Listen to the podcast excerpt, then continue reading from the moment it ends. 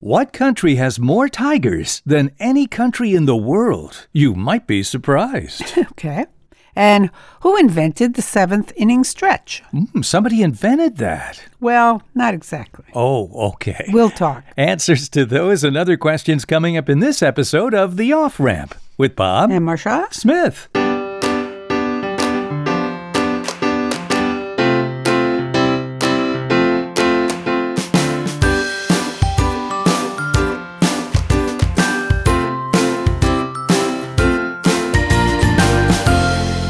Welcome to the off ramp, a chance to slow down, steer clear of crazy, and take a side road to sanity with fascinating facts and tantalizing trivia. Tantalizing. yes. So, Marcia, Yeah. what country has the most tigers in the world?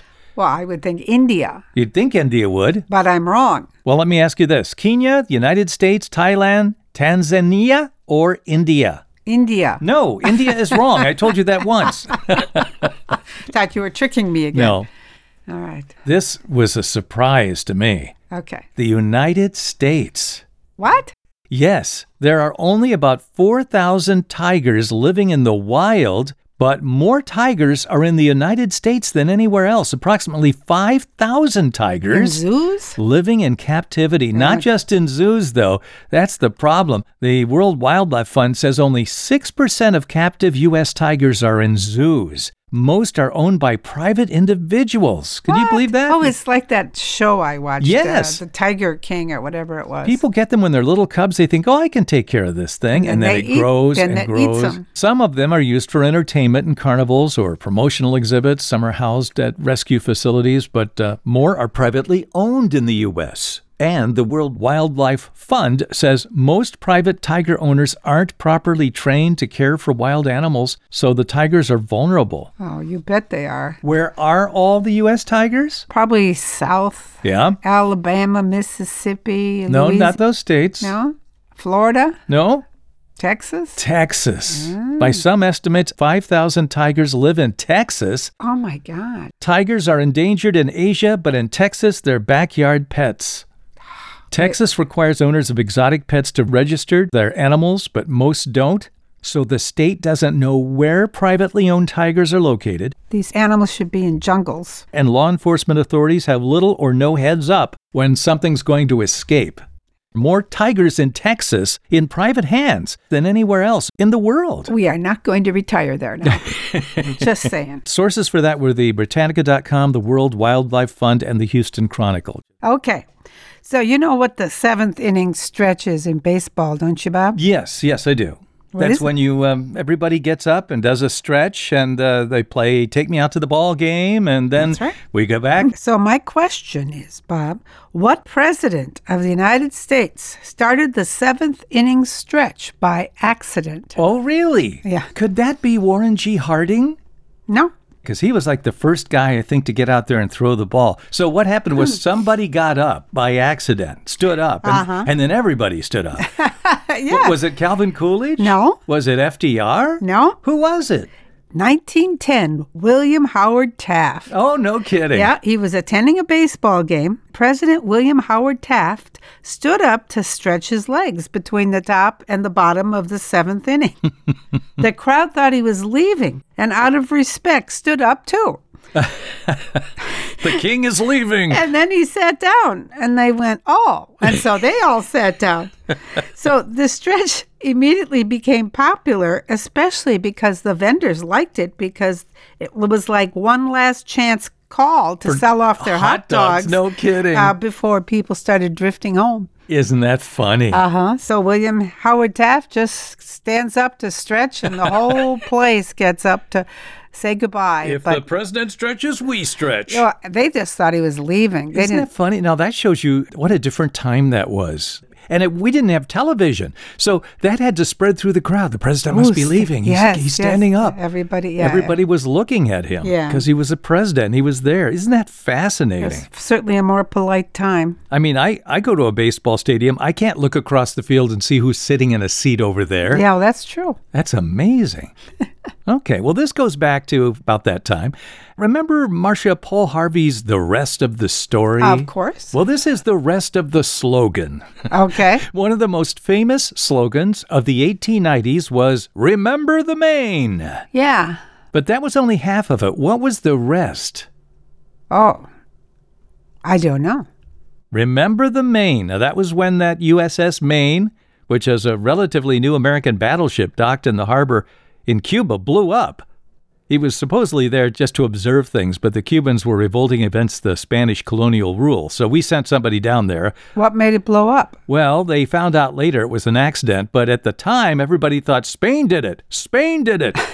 and it was a tragedy. Over 260 crew members perished in the fire when the thing blew up. Gee, Oh, But the slogan that came out of that was "Remember the Maine, to hell with Spain."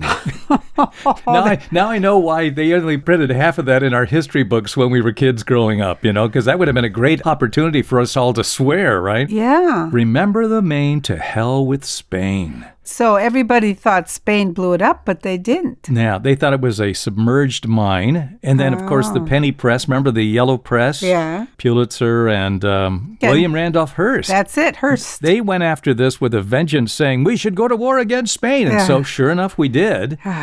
and uh, a few months later, it was over, and the United States had Puerto Rico, Guam, and the Philippines ceded to them by Spain, and Spain set Cuba free.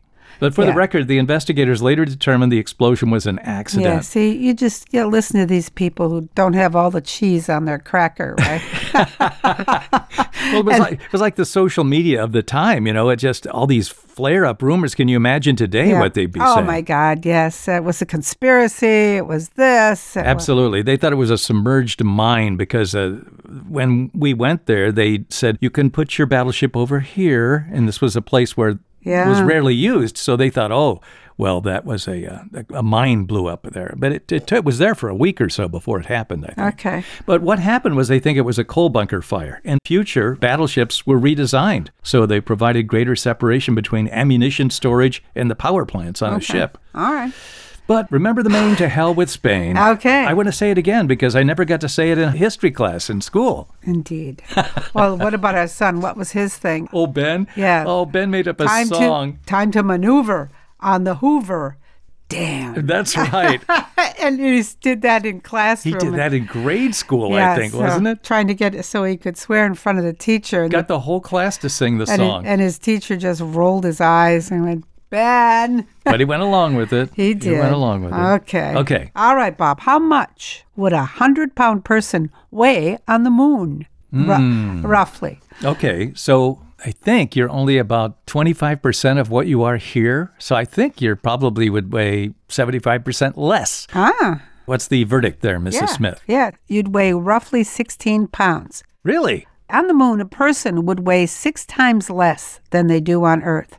That's because the moon has one sixth the gravity of Earth. Okay. The low gravity on the moon made it easier for the astronauts to move around and even jump and play golf and whatever the heck they else did up there, right? They, they grabbed a bunch of moon rocks. They did Yeah. get the rocks. So, how much do you think you'd weigh on the sun, Bob? Oh dear, I don't think I'd weigh anything. I think I'd be burned to a crisp before I got there. In the unlikely event you decided to fly to the sun okay.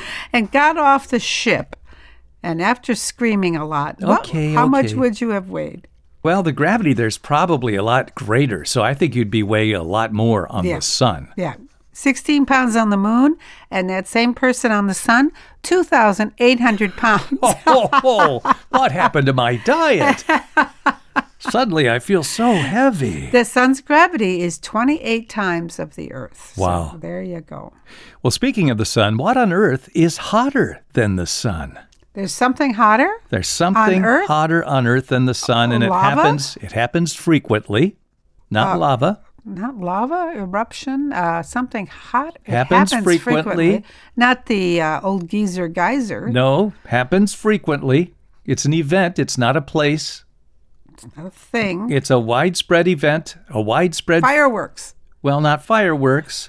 I don't know. Lightning. Oh. According to Britannica.com, lightning heats the air around it to 50,000 degrees Fahrenheit, which is five times hotter than the surface of the sun. So the answer is the air. The air, when heated by lightning, is hotter than the sun. Wow. That's something to noodle over. It is something to noodle over. Speaking of noodles, you have any food questions?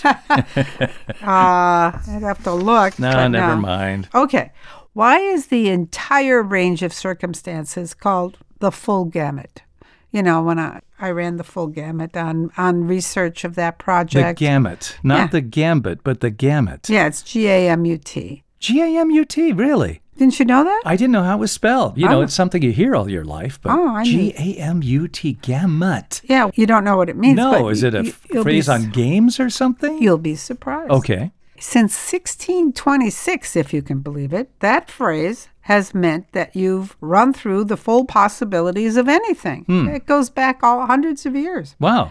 However, gamut literally means the entire range of recognized notes on a musical scale. Oh, no kidding. Yeah, it, that's a real word for uh, all the notes on a scale. Now, I should have known that being a singer. I, Yeah. have, n- I, sh- I read music. I never heard that term before. That's why I'm sharing it with Okay, you well, to amaze and amuse. well, Oh, speaking of music, Yeah, I've got a question for you. thank you. Which came first, musical instruments or the wheel? Musical instruments. Why would you say that? because wheel was a lot harder to figure out and uh, i think they used shells or uh, hollowed out wood and stuff to make sounds and noises You're right. Musical instruments, hands down, older. Ding, ding, ding, ding, ding, ding, ding. Speak- Thank you, Bob. Speaking Thank of bells. and that's because numerous flutes made out of animal bones have been found in Asia and Africa, and they've been dated far before the oldest known wheel. yeah In 2008, a five finger whole flute fashioned from the bone of a vulture was discovered in a cave near Ulm in western Germany. in western germany Yeah, it's been dated to between 35,000 and 40,000 years old. By comparison, the world's oldest known wheel is only believed to be 7,000 years old. so could a bone flute make music bob Well, it's got five holes, so it produces five notes with different pitches. yeah In fact, I've got proof for you, Marcia. British expert Wolf Heim, using a reproduction of that flute, recently played a number of tunes on his, including this one. And when I first uh, reconstructed the instrument, tried to play some tunes, I came across these ones.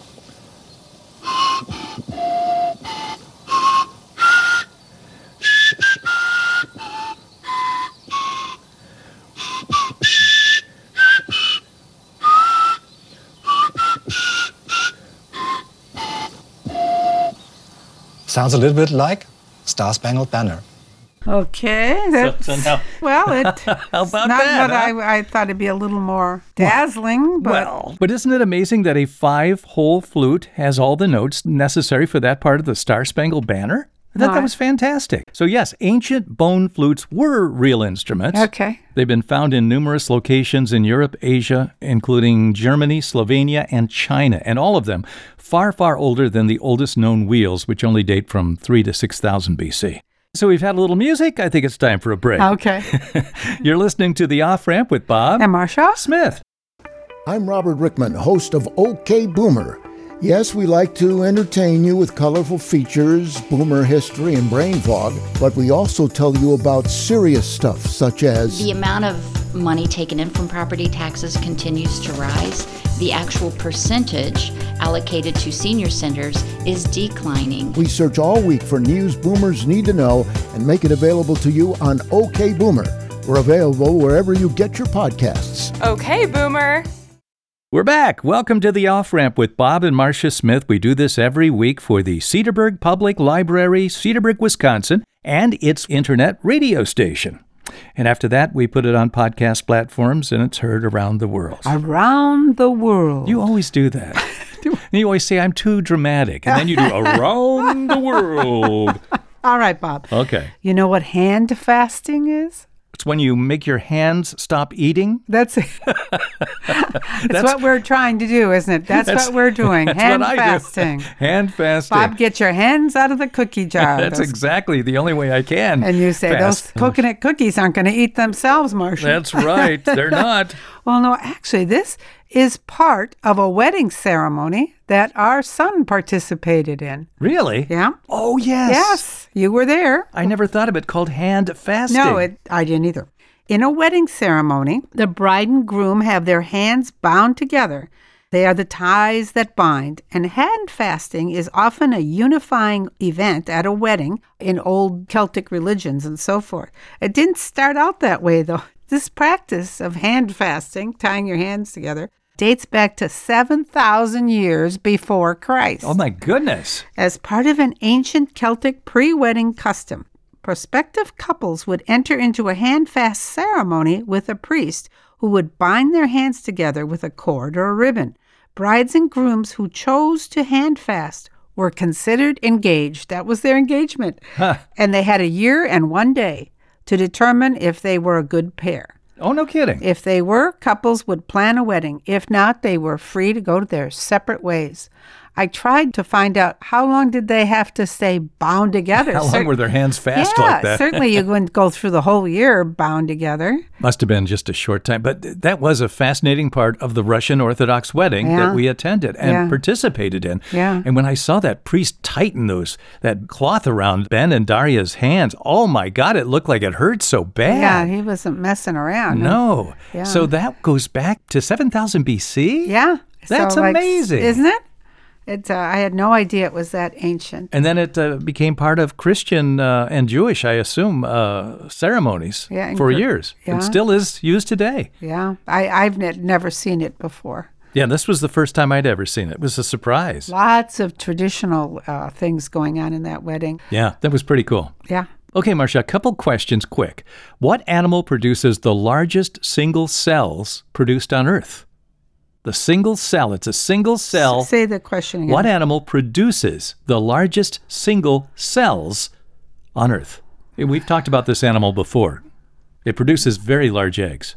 Oh, ostrich. Yes, and each one of those eggs is considered a single cell. Oh, really? yeah, isn't that fascinating? Jeez. By volume, ostrich eggs are the largest single cells on Earth. Huh. I, I fo- ne- I found that I fascinating. never would have thought of that. that uh, came from Britannica.com. I have another wedding question. Okay, How did the bridal party come about? the bridal party. Yeah. We're not talking about a bridle that's used with a horse. We're talking about. This is a wedding, Bob. okay, yeah, sorry. Okay. It goes back to the ancient Romans. Does it? Okay, so there's a reason that they had the party. Yeah. Uh, Everybody was tired. it was over It's, with. a, it's not a party, it's the bridal party, the people Oh, the in people wedding. in the wedding. That's called a Well, I know the bridal be- best party. man was supposed to protect the woman, the, Uh-huh. the prospective wife, Yeah. and he was like the uh, right hand guy. He was the wingman for the groom. Uh-huh. Uh, but I don't know about the other people. They were the bodyguards. Hmm, both of them, Yeah. bridesmaid and the Yeah. best man, were They- both bodyguards. a lot more than just two people, though. The Romans required 10 male witnesses, 10, Wow. to vouch for the couple, while the bride's female companions, they would prepare her and escort her to the ceremony. And they would all dress similarly. And why? To prevent kidnappers and thieves from making off with the bride's dowry or the bride herself. Jeez. As for the groomsmen, Uh huh. they were there to help the groom get ready and be a bodyguard for the bride. Wow. That she was quite a prize then, wasn't Well, she? yeah, I guess it was the dowry was more than I anything. think that's what it was. It was you got this uh, bit of money you're getting for taking my daughter. yeah. It's. Did they all get a cut? I mean, I how don't did this know. work? I you don't know, know. It's uh, pretty strange, don't you it think? is. So but this, this, is goes back to the Romans, Bob. This was like a brigade of people that were there to just be bodyguards, make sure everything goes Yeah. the way it is, and nobody messes with this this ceremony. And not- it wasn't like the fun time it is today. No, but Huh. now they're back up to easy ten people on both sides. Ten or twelve. I We- know. Didn't we go to one there were twelve people on each Oh side? my God! It's, like wow, that it's looks like, a big candelabra it's- up there. All I think is how much does that uh, pre-wedding dinner cost? Oh, my When goodness. everybody and It is amazing, isn't it? oh dear, yeah. And what? It, of course, we didn't even have one, so Yeah. it worked out nice. We had a after wedding dinner with our two friends who, Who had a stood up for witness us. the wedding. Yeah, they witnessed what. Well, they they paid for their work. Bob and Ann.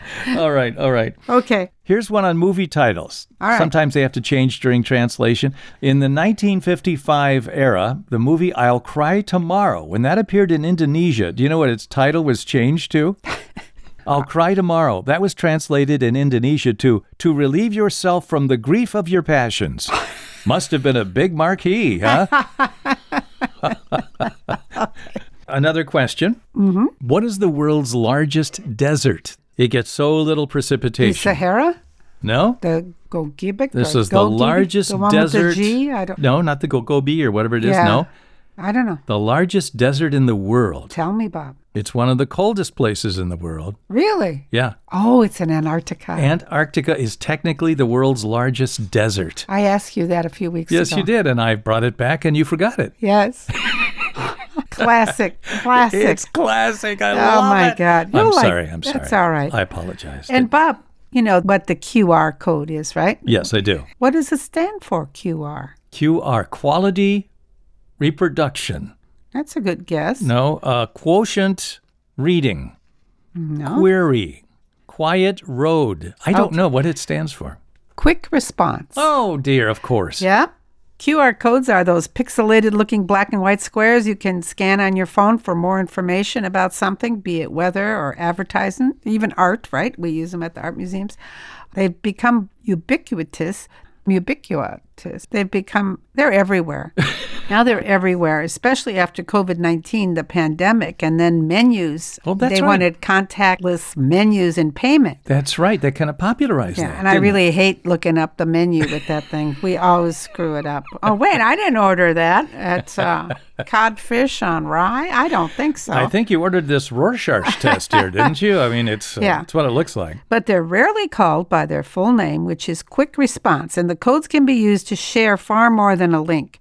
If you wanted to, you could share an entire book with one code. I didn't know that. Yeah, me either. The technology was first developed by a Toyota subsidiary in the mid 90s as a way to track auto parts. Well, I knew they were like pioneers in RF uh, Yeah. codes and Yeah. things like that. So I, I vaguely remember that people would track how many parts they had Yeah, right. with these things. Then they became uh, consumer products. Yeah. Oh, uh, but they found a new life as a way to direct smartphone users from physical space to a digital one. They have those on TV ads, and you Yeah. just take your phone up there, and yeah. by the time you get But up there, it's gone. Gone. Yeah, it's gone. It's and it's- gone. it was in it wasn't it in a Super Bowl ad? Yes. And I'm looking, where's my phone? Where's my phone? Yes. Uh, Let me get this started. Let me Yeah. get this started. oh, it's gone. Uh, They used to require a special reader, but nowadays most smartphone cameras will read a QR code on their own, which is great because I'm always looking for the damn app.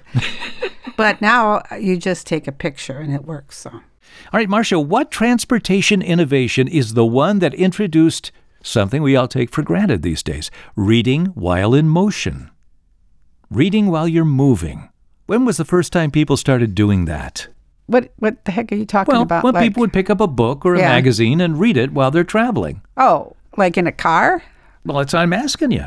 Well, What was the transportation innovation that introduced reading while in motion? uh, well, it wouldn't be a bicycle. I Hmm. just sit, sitting in the back seat of a car. I don't know. Railroads. Oh, of course. Railroads. All now, right. I'm sure people were able to read somewhat on ships, but you know, if you're down below deck, it was dark there. Well, and I they had wouldn't. candles I and would have stuff. been way up high. Well, depends on you're on the ocean, and we're talking the ancient days. Yeah, I mean, let's say yeah, before the yeah, 1840s, but it was a relatively smooth ride of a railroad train Oh. that permitted it. And in 1850, novelist Nathaniel Hawthorne observed passengers reading newspapers, pamphlets, and novels when not chattering or sleeping. That was the first reference to that in literature. Okay, well, that makes sense. And of course, in planes, everybody does it now. And then railroads also accelerated reading because they, they fostered it. They were selling novels and magazines and On board? newspapers and guidebooks on the trains. Oh, that was smart. So they were encouraging that. It also encouraged letter writing because the railroads transported mail. So while you're there, you could write a letter and give it to the conductor, and it'd go in the mail pouch, and boom, Yeah. you didn't have to go to the post office. In 1840, there were 20 million domestic letters carried by the U.S. Postal Service, and by 1860, 162 million letters. That went up by eightfold. All right, speaking of uh, mosquitoes, What? I don't think we were talking about mosquitoes. what's the best beverage to avoid? What beverage attracts mosquitoes? Uh, let me see. Something with sugar in it or something like that? Beer. What? Good old beer. Beer attracts mosquitoes? Yeah, how can you have a picnic without beer? Oh my God, no wonder there are mosquitoes at every picnic. That's right. Wearing long sleeve apparel and dousing yourself in insect repellent can help, but avoiding some beverage, particularly beer, can protect you. According to a 2010 study of mosquito biting preferences, which I read, oh, really? They, they actually talk to them. yeah, I, I Well, just, we like just this. read the study last night. Mosquito biting preferences? How do they conduct a survey like that? Come on. Beer makes humans more attractive to these pests. And uh, just a little mosquito trivia. Do you know that the mosquito can lay 3,500 number of eggs? Marcia, this whole thing is mosquito trivia. 3,500 number of eggs is an adult female can lay Oh my at God. any time. Oh, so Lord. When you empty that still water out of the bucket in the backyard, Yeah. you could be killing 3,500 potential mosquitoes, that's well, or right. preventing 3,500 potentials. That's right. From Good entering Lord. you and your beer. Okay, last question. What is the only country, Bob, without mosquitoes The only country. in the world? It's the only country without ants. It's Antarctica. But it's not a country, it's a continent. Right. Is that what the an- question actually is? No. What's the only continent? Mm-mm. Okay, is it Iceland? It is. Iceland doesn't have mosquitoes. It doesn't have ants either. You're just They just don't ringing it. have things there. This is your day, Bob. Thank you so much. All right, I have a final question. Good. What is the highest mountain in the world that isn't part of a mountain range? And I'll give you choices again in my benevolent way. Okay. Mount Hood, Uh-huh. Mount Logan, Mount Kilimanjaro, Mount Fuji, or the Matterhorn. Uh-huh. I will say hood. Hood is wrong, Marsh. wrong, wrong, wrong. Okay, you've got uh, th- four other choices. Mount- Matterhorn. Wrong, Marcia. what is the highest? Tell me, damn it. Okay, the highest mountain in the world that's not part of a mountain range. It's Africa's tallest mountain, Kilimanjaro. Kilimanjaro. It's 19,340 feet above sea level. It's the world's largest freestanding mountain. That's because it is a volcano. Yeah, it actually has three different cones, and they have names. Mwenzi and Shira are extinct, but Kibo, the tallest, is only considered dormant. So it's possible Kilimanjaro could erupt again sometime. So that mountain is formed of ash, lava, and rock. you ready for my quote? I sure am. okay, I'll end with a quote from George Goebel. Oh, the old comedian. Yeah. Used to be on TV when we were kids. in uh, the 50s. Uh, right up Lonesome at the- George. Lonesome George Goebel in the early 60s, too. And he said, if it weren't for electricity, we'd all be watching television by candlelight. Oh, jeez. There's a guy who didn't have enough cheese on his cracker. Okay. All right. Oh, that's funny. Okay, if you'd like to participate in our show uh, by giving us a question, a quote, or some information that might be fun to stump Marcia with, you can go to our website, theofframp.show, scroll all the way down to contact us, and leave your information. That's it for me. Bye. I'm Bob Smith. I'm Marcia Smith. Join us again next time when- when we return with more fascinating facts and tantalizing trivia. She's so ready to get rid of me. Yeah. Here on The, Off Ramp.